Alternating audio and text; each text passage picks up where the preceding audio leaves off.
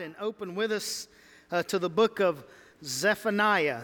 Zephaniah is the ninth prophet uh, in our 12th man series through these 12 minor prophets. Now, why are we walking through these minor uh, prophets? And why do we have these 12th man uh, towels? I, I love the pictures. Y'all, I want to show you some latest pics of uh, featuring these 12th man towels. Here's 70 miles out in the Atlantic Ocean. How about that? He said he was fishing for fish, Jim said, but he also said he was fishing for men on that boat. So that's a good thing. Here's one of our students at a football game. Here's one of our children and his dad at another football game. Check that out. And then this one, I don't know if I'd do this one. This is hang gliding with a 12th man. I just don't know about hang gliding, but man, keep sending those in. Why, why, why, are we featuring these? What are we doing with these? Well, there's some promises that God has made to us. And the good news is that He keeps His promises. Do you know that? God just doesn't make them. Like we make promises that we rarely keep them.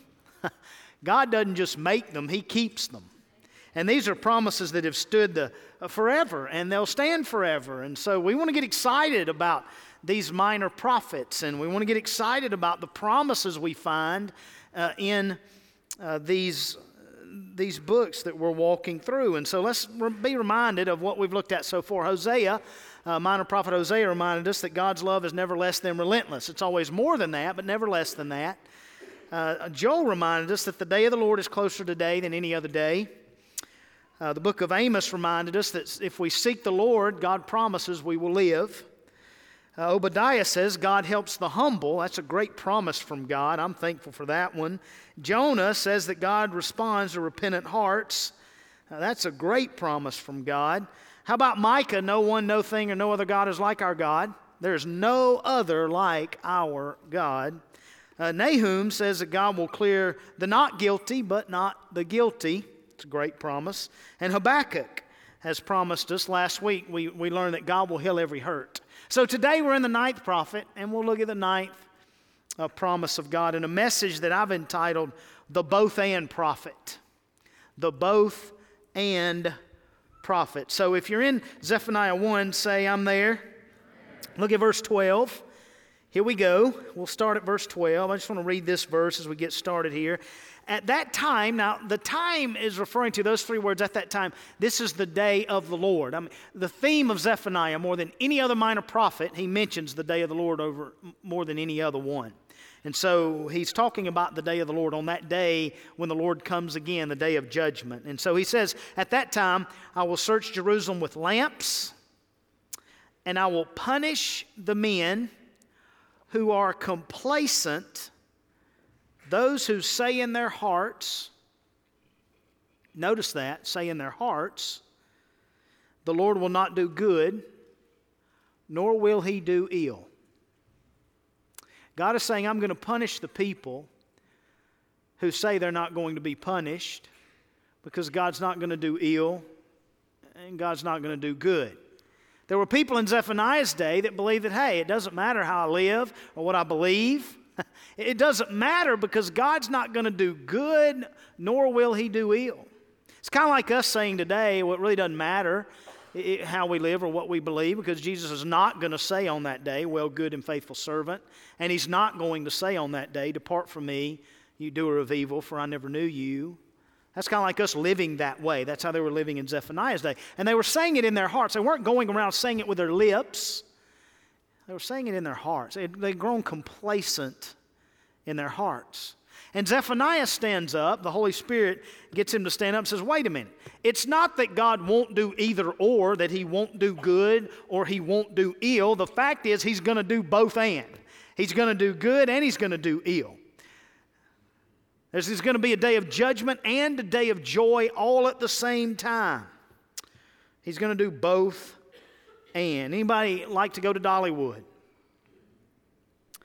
All right. Does anybody ever go to Dollywood? You been to Dollywood? All right. How many of you enjoy it? How many of you endure it? For the sake of your family. Okay, you endure it, right? Okay, we went to Dollywood Tuesday, loaded up the family, went to Dollywood, and as we were entering the park, there was a family leaving the park. There were many families leaving the park because we went later in the day. We wanted to see all the lights at night, and so we didn't know. Most of the time we go early in the day, but we went later that night. And as we're walking in, there's this family walking out. It's this dad. He's got this toddler in a in a body body lock on his shoulder. And this kid is screaming at the top of his lungs. He's throwing his arms and hands and he's kicking his feet. He's throwing the biggest temper tantrum uh, that you'd ever see. And behind him is the mother, and she looks like she's been in a war zone. And they're leaving the park, and the dad looks at us with a big old smile on his face and says, See what you've been missing all day at Dollywood? what a great day it's been at Dollywood. I don't know why theme park commercials don't, don't capture people when they're leaving the park. They don't, they only advertise people going into the park. There's probably a reason why. And then we saw another couple when we got in there, and he looked at his wife, and we were walking beside him. He said, "I just can't bear another another day of this." And I don't. I'm not. I'm not Dr. Phil, but I don't think he was talking about his marriage. I think he was talking about being at, at Dollywood. And then there were other people there that were enjoying it and having the time just a great time. And so when we think about a place like that, it's a place where both people are enjoying it and enduring it. And, and the day of the Lord is going to be a, a time uh, on this, in, in this world for all humanity that it will be a day of judgment and it will be a day of joy. Some will be judged and some will experience joy, and others will experience joy and some will be judged. And so that, that's the big idea from this message because, again, Zephaniah's main theme is the day of the Lord. And so let me go ahead and give you the takeaway. It's on the top of your worship guide on the back. It reads this way The day of the Lord is a day of both judgment and joy, not either or, but both and. Now, depending on where you are in Christ, if you know Christ or not, rather, it will be either or for you. It will either be judgment or joy, certainly, but it will be a day of both and. There will be people who reject Christ and people who have put their faith and trust in Him. And that, is the, that determines whether or not it'll be a day of joy for you or a day of judgment. So Zephaniah paints both sides of the picture. In these three chapters, he gives us what the judgment's going to look like, and he gives us what the joy is going to look like. And any sane person would want to choose the joy, okay? I'm just telling you, you're going to as we walk through this book together. So it's going to be both a day of judgment and a day of joy. And how I want to do this, I want to point out six realities uh, that Zephaniah gives us about that day that we can realize today, okay, that, that affect us today. So here's six realities about that day that have an impact on us today. Number one, terrible views of God today lead to terror on that day. If you have a terrible view of God today, a non biblical view of God today, and there's plenty of them out there, then that day will be a day of terror for you. And we're going to see how Zephaniah does this. Now, first of all, I want you to look at Zephaniah chapter 1, verse 1. You know, one of the challenges for me as your pastor walking through a series like this is I don't know if you've noticed it or not, but each one of these minor prophets, their theme is judgment and salvation. Have you noticed that? I mean, that's just all 12 of them. All 12 of them talk about judgment, all 12 of them talk about salvation. So the challenge for me is how am I going to come to you each week with a new, fresh look at judgment and salvation? How am I going to present this to you in a new and a fresh way? Well, the good news is that these prophets, each one of them, have a personality. Each one of them have a nuance about them that may be different from the other one. For example, Zephaniah in verse 1. This is very unique to Zephaniah. There are four generations mentioned here. That is unusual. Why is that? We'll see in just a moment. And here's how it starts The word of the Lord that came to Zephaniah, and just notice his, his he's got a little flow here to him. Look, look at this. The word of the Lord that came to Zephaniah, uh, son of Gedaliah, son of Amariah, son of Hezekiah, in the days of Josiah. Well, that's got a little, like a little Hebrew hip hop to it, doesn't it? It's got a little flow to it. So I, I can't help myself. Uh, you know me, I can't help myself. So what I need you to do is just bear with me for about 30 seconds. I want to introduce to you Zephaniah in a way that he's probably never been introduced to you before. Okay, so Nate Dogg, can you give me a beat? Like that. Let's do this. Zephaniah, not Obadiah. Zephaniah, not Zechariah. Zephaniah, the son of Cushi, the son of Gedaliah, not the son of Gucci. Zephaniah, son of Amariah. Zephaniah, son of Hezekiah. Zephaniah, in the days of Josiah. Zephaniah, point us all to Messiah. Got a little Hebrew hip hop there, and a little flow to it.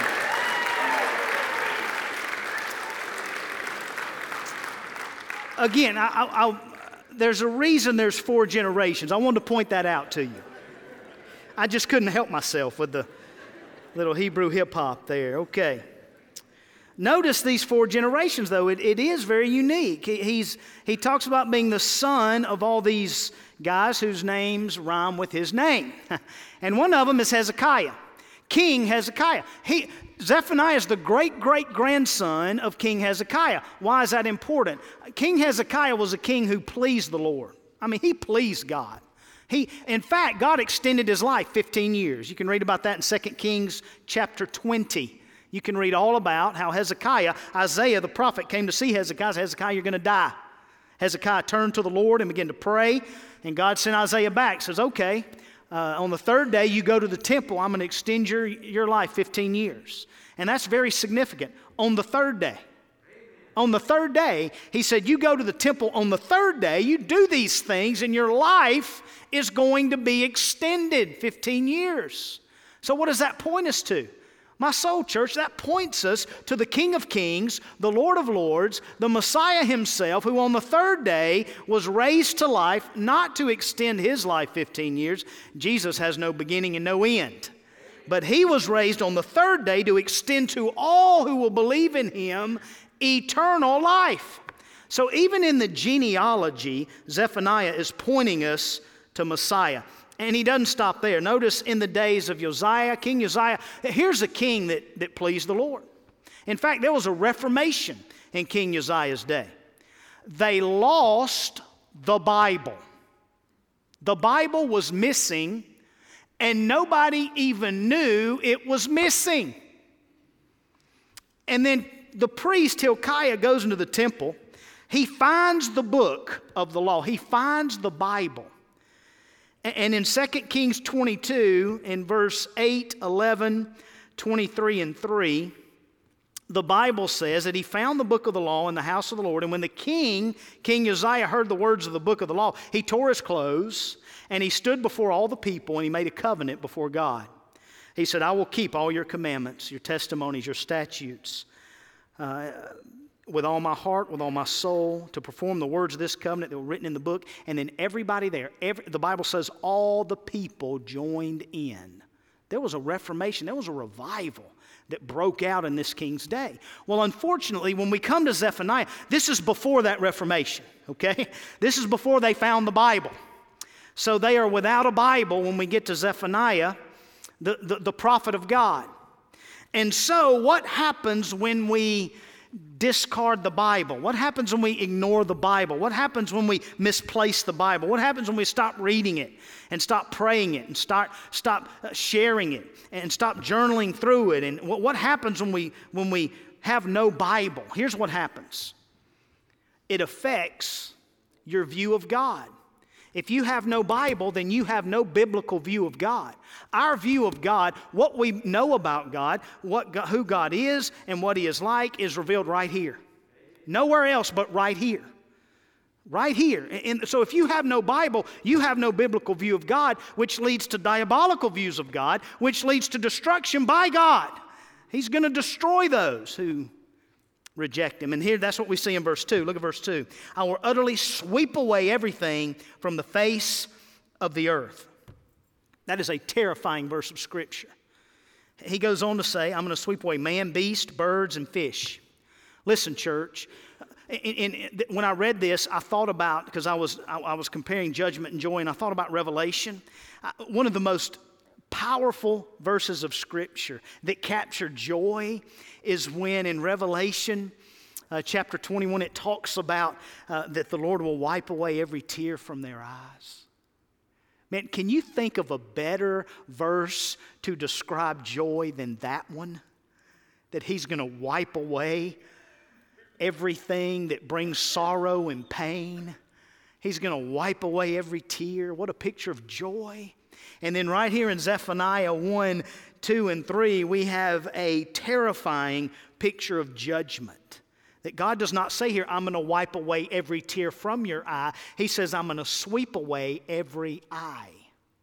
I'm going to utterly destroy every man, beast, fish, and bird utterly destroy them. So we see this dichotomy here of judgment and joy that Zephaniah points us to. He goes on to say, I'm going to cut off all mankind in verse 3. From the face of the earth declares the Lord. And verse 4, it doesn't get any better. It just does not get any better. Right? It gets a whole lot worse. Look at verse 4 in chapter 1. I will stretch out my hand, not against Egypt. Remember, he told Moses, God did, that I know that Pharaoh's not going to let you go. In fact, the only way that Pharaoh's going to let you go is if a mighty hand comes against him, unless he is compelled by a mighty hand. And God says, I will stretch out my hand against Egypt with all the wonder that I will do in it. And to stretch out his hand simply means this. If you were to define that, it means this to uh, a motion of a limb of the body with a focus that an action will occur. Theologian Mike Tyson said it this way Everyone has a plan until they're punched in the mouth. Right? I bet it'd be terrifying to be punched in the mouth by Mike Tyson in his prime. But how much more terrifying will it be to be punched in the mouth by God Almighty Himself? And that's what He's saying. I'm going to punch you in the mouth. I'm going to stretch out my hand against Jerusalem, Judah, all the inhabitants. Listen, God's infuriated, okay? In Zephaniah 1 through, through, through 4, God is infuriated, and we wonder why. What, what, is, what has brought God to this place of judgment? Well, we see it in verse 4, 5, and 6. And here's these terrible views of God. Here's, here's where the views of God are just so terrible. Look at the first one, uh, verse uh, 4. I will cut off from this place the remnant of Baal and the name of the idolatrous priest along with the priest. In other words, Israel had dipped into idolatry. They were seeking another God. And God is jealous for us. He alone is worthy of our worship. And they had forsaken their God and going after another God. That, that is idolatry, seeking another God. And, and, you need to understand that, that this is becoming a reality in our nation today. Let, let me say it like this. There is coming a day, I believe in, in my lifetime, I'm 45, and I believe we'll see this happen in my lifetime, that there will be Christians in this nation. In America, there will be followers of Christ in America, not in another nation, in America that will do jail time because they will not renounce the exclusivity of Christ because we will because we believe and stand on the i mean it's the tenet of our faith it's it's who we are that christ is the only way to heaven he's the only way to the father praise god there's any way at all and Jesus is the only way. And there's coming a day that if you do not renounce that in this country, you're going to go to jail. I believe that with all my heart. We see it already happening. There are some candidates, presidential candidates, that are going to run on a platform that say, hey, if there's any church or institution is not for same sex marriage, they're going to lose their tax exempt status. That's the platform they're running on. That's one step closer. That's one step closer to one. And so here's what we must do. What must we? Here's what we must do. We have to decide right now are we going to stand on the conviction of the word? This is a non negotiable. The exclusivity of Christ is a non negotiable. He's the only way to the Father, He's the only way to heaven. He's our only hope. He's the only way we can be saved. There's no other name under heaven given among men by which we must be saved. And so we've got to decide today we're not going to be bought, we're not going to be bullied, we're going to stand on this truth and seek no other gods. There's a reason why the Bible says every knee will bow.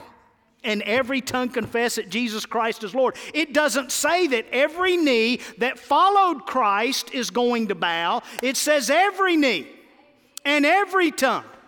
Regardless if you're a follower of Christ or if you're a nun, you don't believe anything, or if you're an atheist or agnostic or Hindu or Buddhist, it doesn't matter. Every knee one day will bow and every tongue confess that Christ is indeed Lord. And so Zephaniah is making it clear in his day there will be no idolatry, there will be no more worship of any other God. Christ alone and Him crucified is our message. That is what we preach. That is what we believe. That is what we live. That is what we declare. That is what we share. There's no other God like Him. So think about what is an idol in your life. What is the thing that you are addicted to? That thing that you are fixated on. That is your idol. That thing that you'll sin to get it and you sin if you don't get it. It's that, it, that's what it is. What is that? And look what happened in verse 5 those who bow down on the roofs to the host of the heavens, those who bow down and swear to the Lord and yet swear by Milcom. So here they're not only worshiping another God, they're worshiping additional gods. We call it pluralism or syncretism. They're syncing all these religions together. They want to cover all their bases. So they're worshiping astrology on the roofs of their homes. They're bowing the knee to the Lord and to this other God, Milcom. And God is infuriated about it. He's infuriated about it. He's going to cut them all off and sweep us all away for those who have forsaken Him and gone after other gods. And then look at verse 6. Those who have turned back from following the Lord, who do not seek the Lord or inquire of Him. This is a, a good definition of apathy, just being apathetic. Just, it's not that you don't believe, you believe in the Lord, but you're, you're, you do not seek Him anymore. Uh, you, and it may be a, a multiple of different reasons why you don't. You say, Well, I tried that once, it didn't work. I used to pray, but God doesn't answer, so I'm done with that. Or I used to read my Bible, but I don't understand it, so I'm, I'm, I'm, done with that. And you move on to other interests like maybe money or politics or hobbies or career or whatever it might be, and you're not seeking Him anymore. You're not desperate anymore. Your passion for the Lord is cooled off. And we don't, we're not desperate anymore. It's going to bring your heart extreme joy when we get to chapter 3 and, you, and we see how desperate we ought to be for God.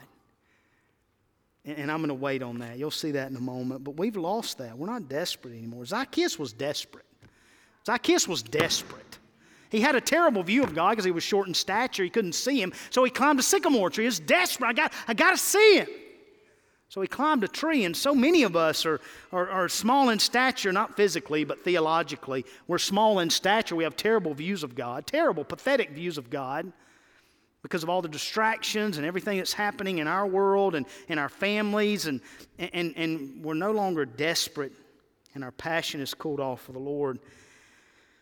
And man, how do we fix that? Let me tell you, you fix your eyes on Jesus. You look to the cross, man. You get in the Word. I'm telling you, if you will fix your eyes on Jesus, He will fix your heart. But you got to fix his your eyes on Him. Number two, Here's a reality we have to deal with it's the word complacency. Complacency today leads to condemnation on that day. Now, verse 12, we've already seen this about complacency. Look at it again. I will punish the men who are complacent. Now, the word complacent, think about it this way. Anybody drink coffee? Coffee drinkers? Right, hot chocolate drinkers? Anybody hot chocolate? Yeah, y'all are my peeps, hot chocolate drinkers. Coffee drinkers? Mm. You know, I still I don't drink coffee even today. I've never drink coffee, but you know when you have a cup of coffee or hot chocolate, you know that um, that that sludge that'll kind of accumulate at the bottom of the cup. You know what I'm talking about?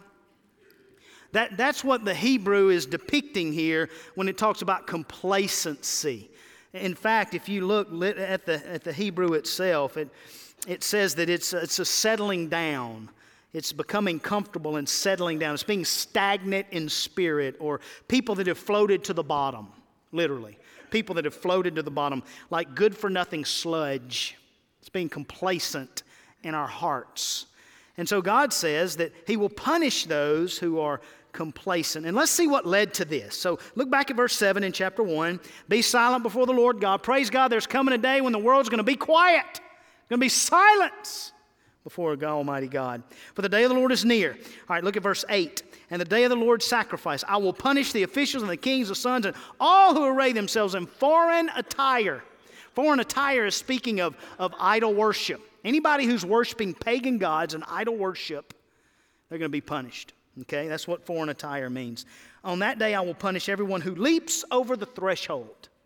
You know, one thing I love about expository preaching, preaching through books of the Bible, not just cherry picking sermons here and there and, uh, you know, preaching what I want to, you know, just picking something out, but preaching through text like this. The reason I, I like that is it covers issues that you're going to deal with in, in, in your life. It's just going to cover everything. The Bible's living and active. How many of you know that? It's alive and it's active and it's living. And I've been looking for some kind of scripture, and, and, I've come across it here in Zephaniah. Look at it again, verse one, chapter 1, verse 9. Everyone who leaps over the threshold. Now, this was a pagan practice that was practiced in Philistine during Zephaniah's day. Uh, but today, it, it, it's quite a leap, I will admit. It's not the best exegesis, I'll admit, and it's probably completely out of context, which I'll admit. But I've been looking for a verse to point my girls to, to tell them uh, about the pagan practice of leaping over the threshold of mom and dad's bedroom and bathroom. Don't come in our room or our bathroom, leaping over the threshold. That's completely out of context, but. This was a pagan practice they were diving into, and God is not happy about it. On that day, declares the Lord, verse 10, a cry will be heard from the fish gate, wall, second quarter, a loud crash. I mean, this is going to be a terrible day of judgment. Wail, O inhabitants of the mortar, for all the traitors are no more. Verse 11, at that time I will punish the men who are complacent in their hearts. In their hearts. That's the point I want to make here. Complacent in their hearts. People like you and me who say, Lord, uh, he's not going to do anything good. He's not going to do anything ill. Why obey him? It won't make any difference. I pray. He doesn't answer. It doesn't make a difference. I read the Bible. I understand it. it makes no difference. Why show up on Sundays?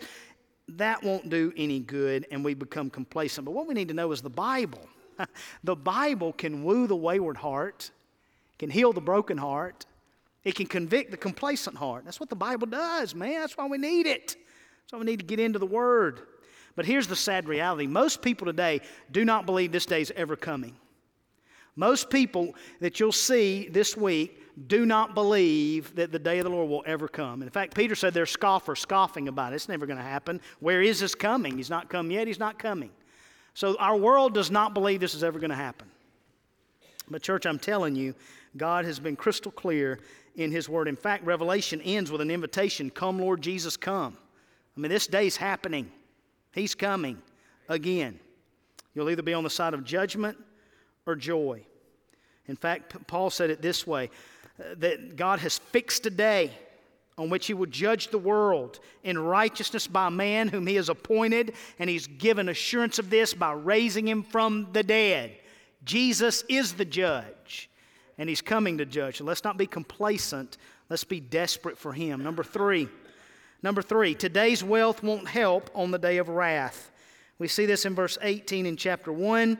Today's wealth will not help on the day of wrath.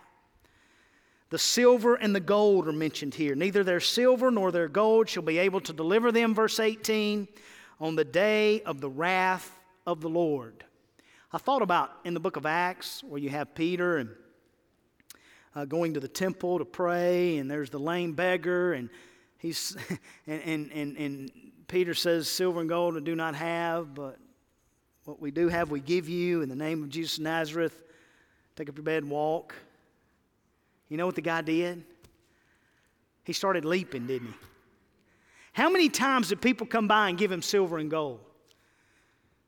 And he didn't leap one time. When he got that, when he was begging and getting those coins, he didn't leap one time. But when, when the joy of Jesus was spoken, when Jesus was spoken in, when Jesus healed him, when he met the Savior, he couldn't help but leap.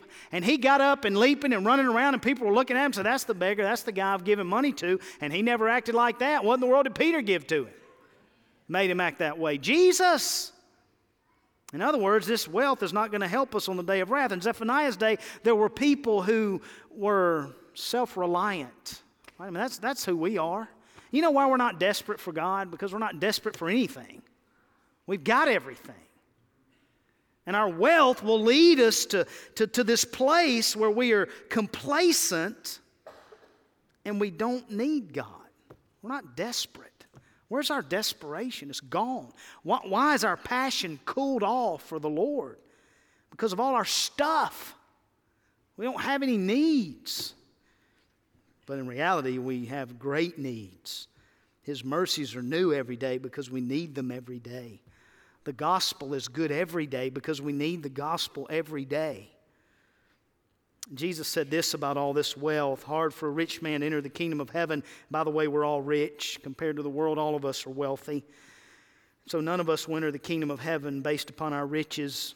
And it's real hard for us to get to the place where we're desperate for Him. For the love of money is the root of all kinds of evil, Jesus says. Don't store up treasures on earth where rust and moth destroy, where thieves break in and steal, but store up treasures in heaven where rust and moth do not destroy, and thieves do not break in and steal. For where your treasure is, there your heart will be also. What does it profit a man to gain the whole world and forfeit his soul? Your wealth today will not help on that day. Number four, get humble today so you won't be humiliated on that day. Chapter 2 is all about humility and humiliation. Kind of all together here. I'm not going to read through chapter 2, but there's plenty said here about humility. Look at verse 3 Seek the Lord for all you humble of the land. Seek righteousness, seek humility. Get humble now. Get humble before the day comes. You don't want to be humbled on that day because that'll be a great day of humility if you are not in Christ. So humble yourself now. And the picture we see of that is it not as Philippians 2, where Jesus humbled himself, came obedient to death, even death on a cross. Why would he do that? So that you and I could become children of God. That's why he did that. He humbled himself. He wasn't forced to do that. He didn't have to pay off Satan. That was not what that was about. He voluntarily humbled himself to ensure that you and I could be brought into the family of God. What an example for us to humble ourselves. You can read in verse 8, verse 10, there's taunting and there's boasting among the nations, and God is furious about that. You can read in verse 15, this is an exultant city. They are a proud city. They live securely. They say in their heart, I am, and there's no one else. Who can touch us? Nobody's going to touch us. And that pride and arrogance will lead to humiliation on that day. Milford Biddle said it this way defeat that leaves you humble is better than a victory that leaves you proud. The sun, if the sun got a little bit closer, 92 million miles away, our eyes would burn out of our head. And yet we, we, we casually stroll into the presence of God. We confidently strut into the presence of God like we own the place when the Creator Himself could destroy us with one thought or word. It is time to humble ourselves. Get humble so you won't be humiliated on that day. Number five, uh, verse 3 is very encouraging on the fact that this is not only a day of judgment, but a day of joy. We've seen a lot of judgment, now there's some joy here, so that's good news. And the good news is that God is active today, and He's going to act on that day. That's number 5. God is active today, He's doing something, and He's going to do something on that day. He's going to act then as well. And you can see this just in the language uh, that the Holy Spirit uses here. In fact, look at verse 1 in chapter 3 Woe to her who is rebellious and defile. Listen, church, uh, being stubborn, stubbornness is not a spiritual gift, okay? some of you are pretty stubborn, right? I see some of you looking at your spouse, how stubborn you are, or your children. So, but stubbornness is not a spiritual gift, and stubbornness is not something that we should, it, it's not a personality trait that we should celebrate or minimize. We shouldn't say, well, he's just, you know, you know, you know him, he's just stubborn. Or you know her, she's just stubborn. It's stubborn's the wrong word. The right word is rebellious. That's the right word. Rebellious. Woe to her who is rebellious. And so now, what the Lord does is He turns uh, the judgment on His own people. Now, at the end of this, we'll see the joy, and it's very encouraging. Uh, but he says, Woe to her is who rebellious and defiled, the oppressing city. She listens to no voice. She accepts no correction. She does not trust in the Lord. She does not draw near to the Lord. Stubborn, stubborn, stubborn, stubborn, stubborn, which is rebellion. Okay? It's just what it is rebellion. But even in the midst of all of our rebellion and our sin, do you know that God's grace is more stubborn than your rebellion? And His grace is more stubborn than our sin. Praise God. Praise God. And so God's doing something that's encouraging. He doesn't just throw His hands up and destroy us, and, and that's the end of it. The Lord within her is righteous. He does no injustice. Verse 5. Verse 6, I've cut off nations, I've laid waste the streets. Verse 7, I said, Surely you will fear me, you will accept correction. There's hope.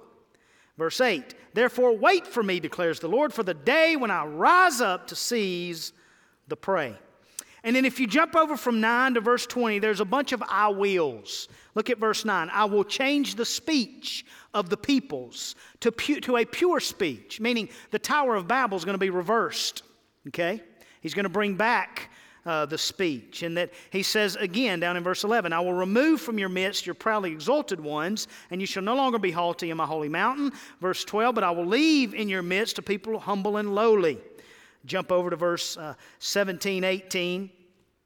God says He will rejoice over you with gladness. He'll quiet you by His love. He'll gather those of you who mourn the festival so that you will no longer suffer reproach. He will, I will save the lame. I'll change their shame into praise. Verse 19, verse 20. I'll bring you in. I'll make you renowned and praised. Look at all that God's going to do on that great day of joy. God is acting today and He will act on that day. But here's what we say Pastor, I don't know if I can believe this. Most of our world doesn't believe this. And you may be here today and say, I just can't believe this because I have too much guilt. Maybe you say, I'm too guilty. I'm too guilty for this to be true. I'm too guilty for the Lord uh, to re- exalt over me and rejoice over me. There's no way He's going to do that. I'm too guilty. Well, well, here, let me encourage you. Look at verse 15. The Lord has taken away the judgments against you. You say, I'm too guilty. God says, I've taken away the judgments against you. That in Christ, Jesus took away the sins of the world. He took all our judgment upon himself. And he died and went to the grave and rose again, and he gives us life. So you're not too guilty. You're not too far from God. You are not too far out of reach of God's grace. You are not too guilty. You absolutely are not. You say, I'm too afraid. I've got too much fear. I love this. I love this in verse 16. Fear not, O Zion. Now, God is not saying to uh, don't fear Zion Williamson, the NBA superstar player. That's not what he's saying. He's saying all of the people of this planet who know me, who belong to me, you fear not. Do not be afraid. Jesus told John in Revelation chapter 1 Do not be afraid, for I'm the living one. I was dead, but now I'm alive forevermore. I'm the first and the last, the beginning and the end. I hold the keys of death and Hades. Fear not, do not be afraid. So you say, well, I've got too many fears. Well, you shouldn't because the Lord says, Fear not. You say, Well, I've got too many enemies. Too many people are against me. Well, look what the Lord says if you'll go back up uh, to verse 15. He has cleared away your enemies. See, God is removing every excuse you can come up with. He's removing every one of them. You say, Well, it's too distant. You ever had to have a, you ever tried to have a long distance relationship and it just not work? It's just too far. God just seems too far away. He's too distant. No, He's not. Look what He said. God says this right here in verse 17 the Lord God is in your midst. He is in your midst. You're not too, he's not too far away. You say, Well, I'm too weak. Well, look at verse 16. Let not your hand grow weak. Every excuse, God is removing it. Every, you say, Well, I'm too hurt. And I know you're hurt. I know you got pain. I know you got suffering. I know you've got loss and separation. I get it. But here's what God says in verse 19 I will save the lame. I will gather the outcast.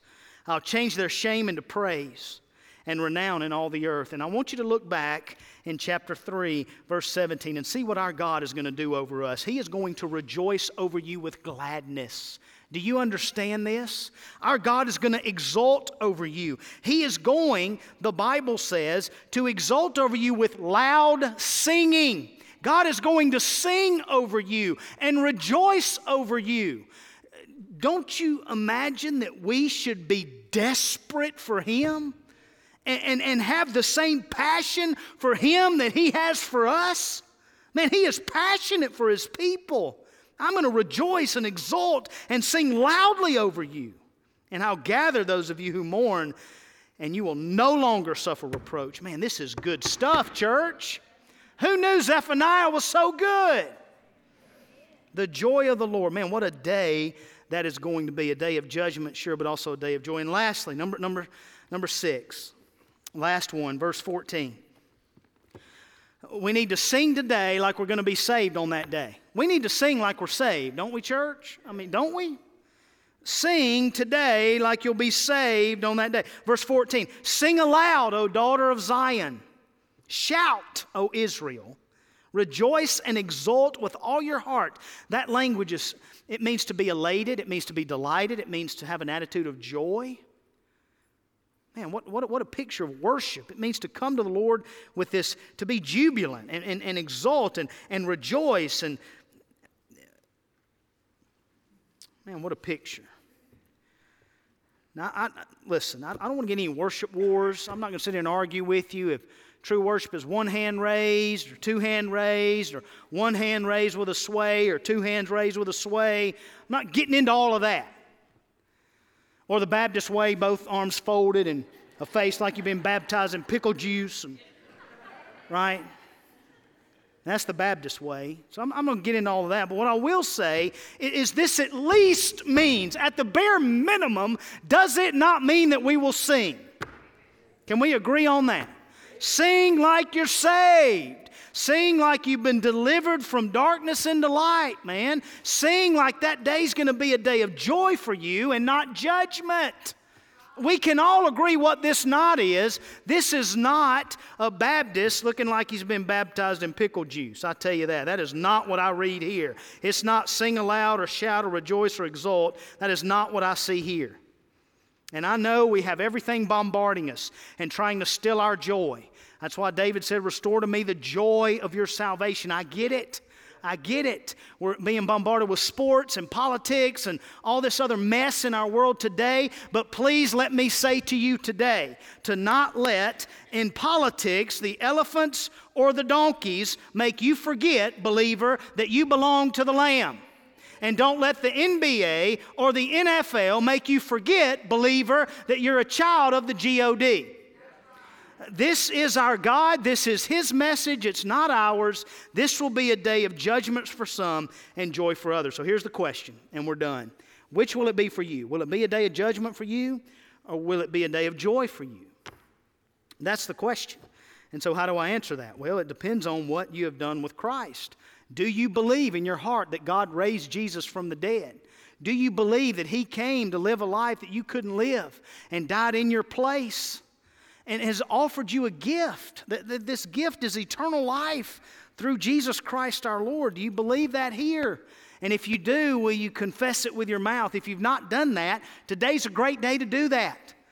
And if you don't do that, in that day of the Lord, which is nearer today than any other day, and, and it comes and you're outside of Christ, you have every reason to fear. Every reason to fear. Because as Peter says, that day will be a day when the heavenly bodies will be burned up and dissolved. The earth and the works that are done in it will be exposed. It'll come like a thief in the night, and the heavens will pass away with a roar. And Paul says it this way it'll be a, like a, like a, like a, that day will be like a thief in the night, and people are saying there is peace and security, and nothing's going to happen to us, and we're okay. And then suddenly, out of nowhere, the Bible says destruction will come upon them as labor pains come upon a pregnant woman, and they will not escape. So if you don't know Christ, that's, that's your lot. That's what you have to look forward to. But today, all that can change. You can, you can put your faith alone in Christ alone, by grace alone today. You're not too guilty. You shouldn't be too afraid. You can come to Christ by grace alone today, through faith alone. Let me say this to all the believers, and then we'll pray. We just cannot fathom what heaven's going to be like. You know it? The joy is going to be a joy that we've never experienced here, in that our joy here is always tainted with sin or disappointment. But listen, it, it, it, this joy that we're reading about in the end of Zephaniah 3, this is a joy that will be unblemished, unadulterated joy. It's going to be untarnished and untouched, untainted, unsmudged, uncorruptible. It'll be uncontaminated. It'll be undefiled and undeniable joy. It'll be unimpeachable joy. It'll be joy that, that we've never experienced this side of heaven before. Man, what a day that will be. Father, we love you and we